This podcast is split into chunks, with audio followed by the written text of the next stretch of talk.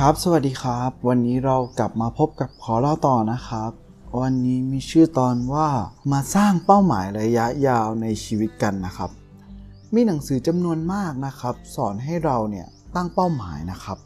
ซึ่งบางคนก็อาจจะเบื่อรู้สึกเห็นหัวข้อนี้แล้วก็จะรู้สึกแบบหัวข้อนี้แบบนี้อีกแล้วเหรอ เอาอีกแล้วเหรอตั้งเป้าหมายอีกแล้วเหรออะไรเงี้ยครับแต่ในวันนี้เนี่ยจะไม่ใช่เป้าหมายที่คนทั่ว ๆ ไปนะครับ หมายถึง ไม่ใช่เป้าหมายแค่ อยากรวย อยากมีสภาพทางการเงิน หรืออยากมีสุขภาพที่ดี อยากมีความสัมพันธ์ อยากมีครอบครัวที่ดีมีความสุขอะไรอย่างเงี้ยครับไม่ใช่แบบนี้นะครับ แต่เป้าหมายที่จะมาบอกเนี่ยเป็นเป้าหมายระยะยาวครับที่ประกอบไปด้วยเป้าหมายระยะสั้นนะครับที่สะสมรวมๆกันไปเรื่อยๆนะครับทั้งชีวิต หรือพูดง่ายๆ คือการเสาะแสวงหานั่นเองครับ โดยเรานะครับจะสร้าง list ของเรา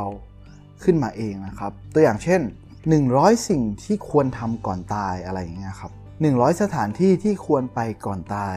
คือการตั้งเป้าหมายเหล่านี้นะครับ ไม่ใช่ตั้งไปเพื่อทำตาม list ของคนอื่นนะครับ แต่มันต้องเป็นการแสวงหา list เหล่านี้นะครับด้วยตัวเราเอง ซึ่งมันจะมีข้อดีนะครับ มันจะทำให้เราเนี่ย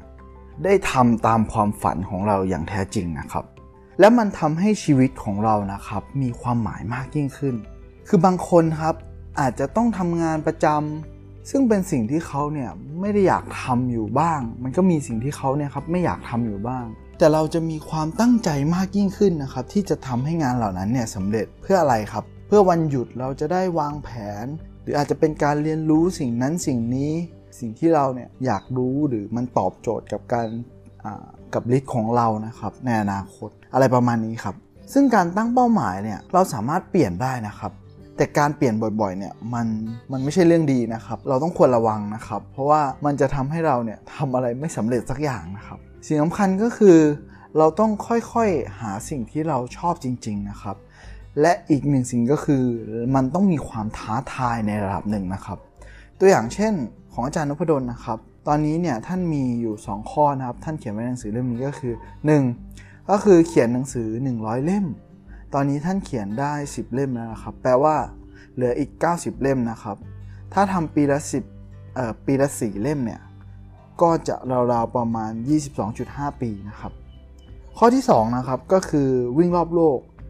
คือวิ่งรอบโลกในที่นี้ของอาจารย์นะครับ ไม่ใช่วิ่งไปทุกประเทศนะครับ แต่เป็นการวิ่งวิ่งสะสมระยะนะครับ ให้ครบระยะรอบโลกนะครับ ก็ประมาณ 4075 กิโลเมตรนะครับ